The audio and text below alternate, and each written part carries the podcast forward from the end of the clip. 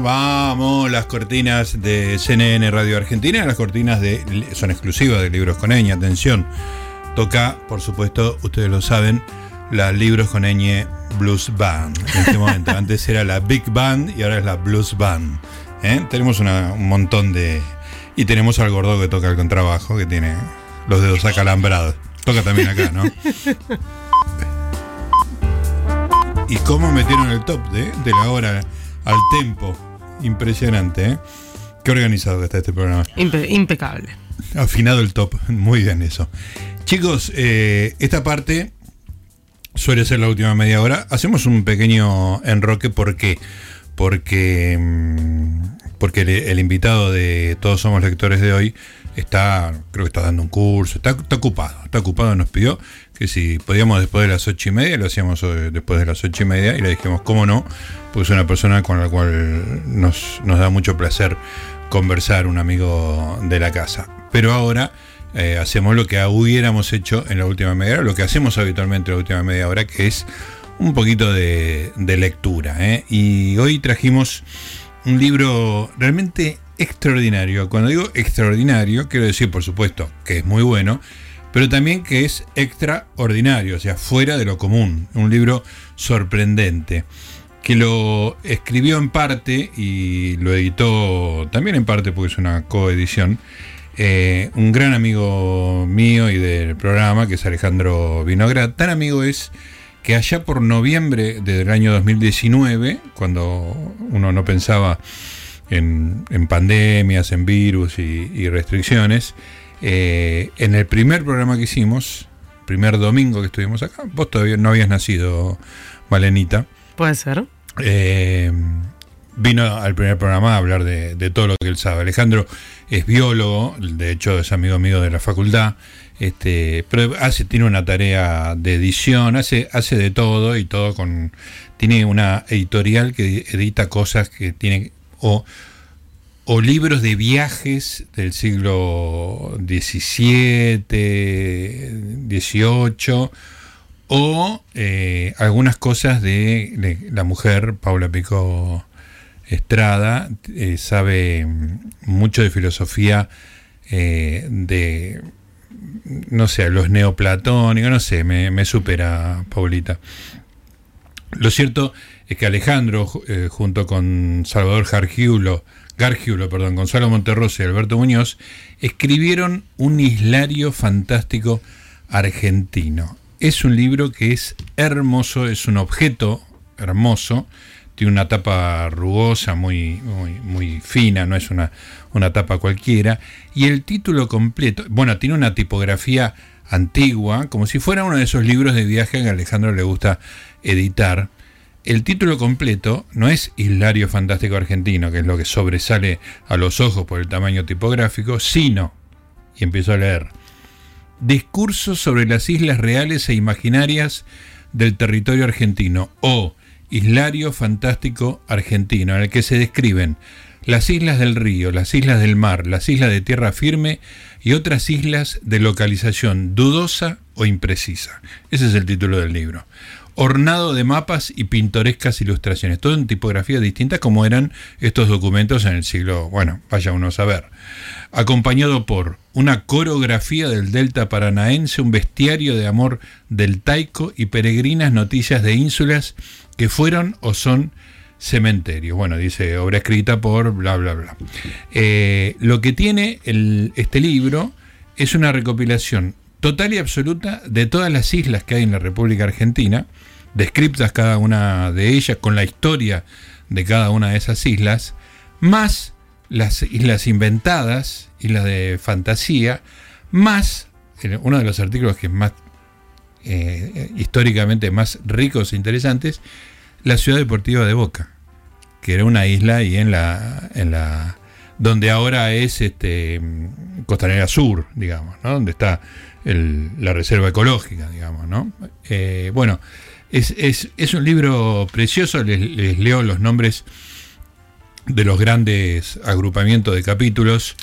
El libro 1 es Zona Tórrida o Perusta. Está todo escrito como si fuera una cosa antigua, ¿no? zona tórrida o perusta. Esto quiere decir que es una zona cálida, ¿no? De la zona más del norte. Zona temperata, que tiene que ver con el Río de la Plata, y ahí aparece la ciudad deportiva de Boca y todas las islas que aparecen ahí, como la isla de los pájaros, que aparecen en el río, en el delta, ¿eh? Entonces, zona frígida, que es la zona del sur, donde hay algunas de las islas que conocemos muy bien de la Patagonia. Después, un Islario de tierra firme. Después, diálogo de las islas o variaciones sobre los engaños o fabulaciones que cunden entre los isleños a la hora de decir verdad. El Islario infantil, islería devocional del delta paranaense, pequeño bestiario de amor del Taico, la invasión rusa y después el libro 3, funeralia insular o de lo visto y oído en la tierra de los muertos. Y por último la bibliografía, que es noticia de algunos libros tenidos a la vista en esta obra, todo con el lenguaje de que se escribía, con el que escribió, por ejemplo, sus viajes el capitán Fitzroy, ¿no? el del Beagle, que fueron editados por Ediciones Vinograd junto con Deudeva, si no me equivoco. Bueno, les voy a leer algunas cosas de este libro divino, que tiene fábulas, historias reales, historias inventadas. Hay de todo, hay muchísimo conocimiento, un amor por la geografía que a mí me da como una cierta emoción. Y voy a leer, ahí tiene un par de prólogos, y esto es muy, lo descubrí hoy, hablando justamente con Alejandro. Tiene acerca de esta edición, introducción y un prólogo a la segunda edición, escrito justamente por Alejandro, y es muy gracioso porque esta es la primera edición. No. Después salió la segunda edición, pero la primera edición tiene un prólogo a la segunda edición, es muy gracioso. Es excelente. Y tiene imágenes de, digamos... Tiene mapas... Tiene mapas, claro. Tiene mapas, ¿cómo no te va a gustar? Mostrando, ¿no? Tiene mapitas, pero a la usanza de los mapas de siglo XVII, claro. Digamos, ¿no? Claro, tiene que ver Martín Leopoldo, que es nuestro cartógrafo. Bueno, y les voy a leer ahora, después les voy a leer algunos de los capitulitos, pero ahora lo que les voy a leer es el prólogo a la segunda edición, que aparece en la primera edición, Una condición extraña acerca del conocimiento de las islas, por Alejandro Vinograd. Las islas, como el fuego, la nieve o los delfines, gozan o padecen de una extraña condición que impide que, cuando se manifiestan a nuestros sentidos, pasen desapercibidas. Es cierto, ¿eh? Fuego, nieve, delfines, islas. Hay algo de esto delante nuestro y nos quedamos mirando. Con el fuego me pasa, con la nieve me ha pasado poco, con los delfines menos. Pero es cierto, estás en algún lugar donde hay delfines. ¡Uy, mirá! Sí. Y con las islas lo mismo. Cuando vas, después lo menciona Alejandro en una de las entradas, pero cuando vas en el buquebús y cruzás y de repente aparece un islote, y yo voy, mira el islote. Es hermoso esa cosa aislada de las islas, claro. Valga la redundancia. Es casi imposible encontrarse frente a una isla y no fijar la atención en ella, al menos durante algún tiempo. Y es todavía más difícil que en uno u otro momento de ese proceso, la isla, evidente como es, no se manifieste como un descubrimiento que nos lleva a pensar, y muchas veces a decir lo obvio. Una isla. Vivimos en un tiempo de islas. Si exceptuamos 3 o tal vez 4 grandes masas continentales, nuestro planeta es un archipiélago, o si se quiere, un archipiélago de archipiélagos. Pero esto no fue siempre así. Se supone que en el final del Paleozoico y en el principio del Mesozoico, las islas eran pocas, y la mayor parte de las tierras emergidas estaban reunidas en un gran continente. Supercontinente, en el lenguaje de los especialistas, y juro que no es broma, dice Alejandro, al que se conoce con el nombre de Pangea. Después, hace 170 o 180 millones de años, Pangea comenzó a fracturarse y dio origen, primero, a 2 grandes continentes, todavía super, pero seguramente menos poderosos que Pangea, la Eurasia y Gondwana, y al fin a los continentes de nuestro tiempo. Lo más probable es que la mayor parte de quienes lean estas páginas estén más o menos familiarizados con la teoría de la evolución, o cuando menos con la idea de que las especies animales y vegetales no son entidades permanentes. Pero cuando se trata de considerar los cambios en el sustrato físico en el que vivimos, la situación es bien distinta. Por supuesto, todos estamos al tanto de las transformaciones del paisaje que puede provocar un cataclismo, un terremoto, un tsunami, la erupción de un volcán o el paso de un huracán. Pero es más difícil que tengamos presentes los cambios graduales y continuos que se producen en la tierra que pisamos y debajo de ella. Sin embargo, ahí están. La capa superficial de nuestro planeta está dividida en una serie de placas rígidas que flotan, o más bien que navegan sobre un material viscoso. A lo largo del tiempo, los movimientos de esas placas generaron divisiones, quiebres, choques y rupturas que dieron origen a la unión y a la fractura de masas continentales que llevan nombres tan sugestivos como Baalbará, Ur, Kenorland, Atlántica, Columbia, Rodinia, Panotia y, por qué no, América, Europa, África y Oceanía. Pero esa es solo una parte, la más visible y, si se quiere, la más rigurosa de la historia. Las técnicas de simulación permiten reconstruir con cierta precisión tanto los movimientos como sus efectos, y a partir de ellos la forma y el tamaño de aquellos continentes y de los mares que los rodeaban. Es casi imposible, en cambio, encontrar algún mecanismo que nos ayude a entender el porqué de la forma y el tamaño, incluso de la permanencia o desaparición de las islas. Algunos especialistas consideran que es solo cuestión de tiempo, y que en la medida en que se avance en el conocimiento y en la comprensión de las fuerzas que actúan sobre la corteza terrestre, llegaremos a conocer todos y cada uno de los pasos que dieron origen y forma al mundo actual.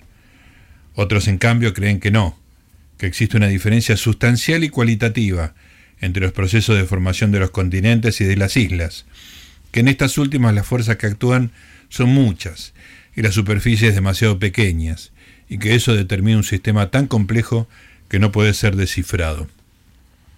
Que allí en las islas no se aplican las leyes que conocemos, y tal vez ni siquiera las que ignoramos, y que no importa la cantidad de veces que hayan sido visitadas, las islas, todas y cada una de ellas, seguirán siendo para siempre lo que son ahora, un misterio. Libros con Eñe, con la conducción de Gustavo Noriega. CNN Radio AM950. Siempre, siempre del lado de la información.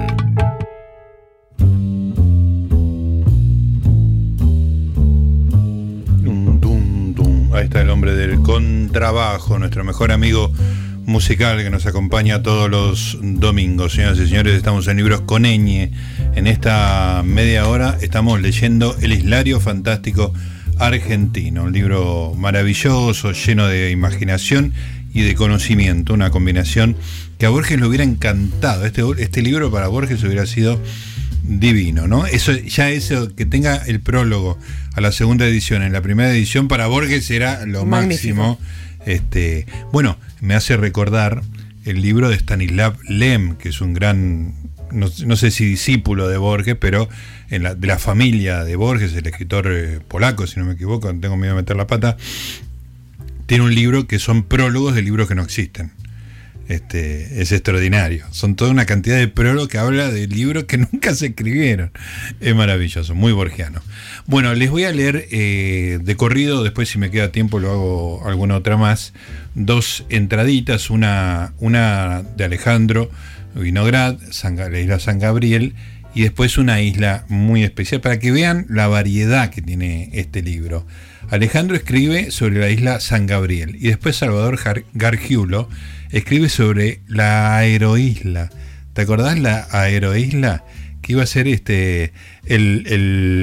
los aviones que iban a aterrizar como un aeropuerto que iba a ser en la época de Menem, si no me equivoco. Sí, exactamente, en el Río de la Plata. Bueno, para que veas que acá están todas las islas habidas y por haber, desde la ciudad deportiva de Boca hasta todas las islas realmente existentes, hasta las que se planearon y no se llegaron a ejecutar. Bueno, vamos a la isla San Gabriel.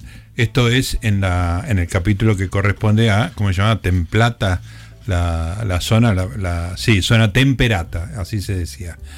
La isla de San Gabriel, y para el caso el archipiélago completo, le integran además las dos López, las Tres Hornos y la Farallón, son tan uruguayas como el aroma del humo de espinillo, la yerba sin palo o el postre chajá.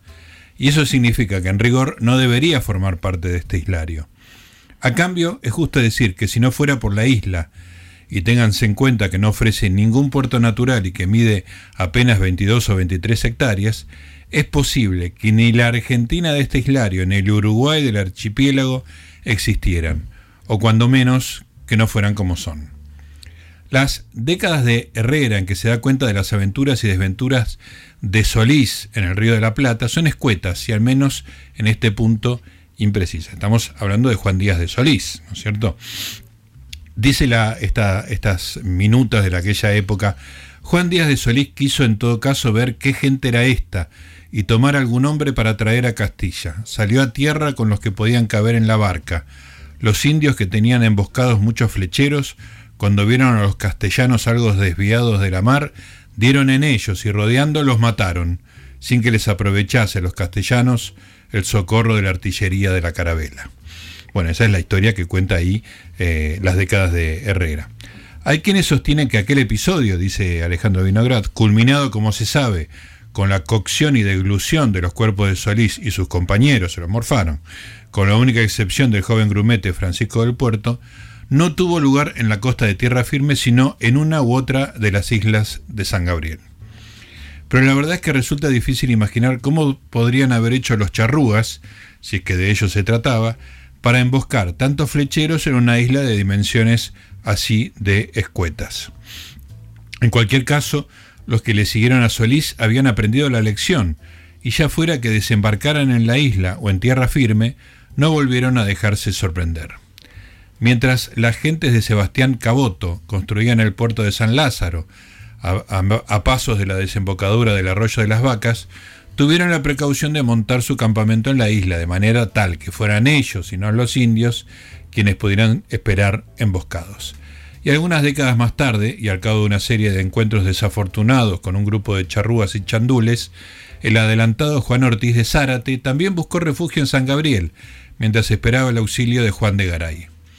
En los dos mapas de Iodocus Hondius, la isla figura con los nombres alternativos de San Gabriel o Isla de las Piedras, en lo que debía constituir al mismo tiempo una pieza de información geológica y una señal de alerta.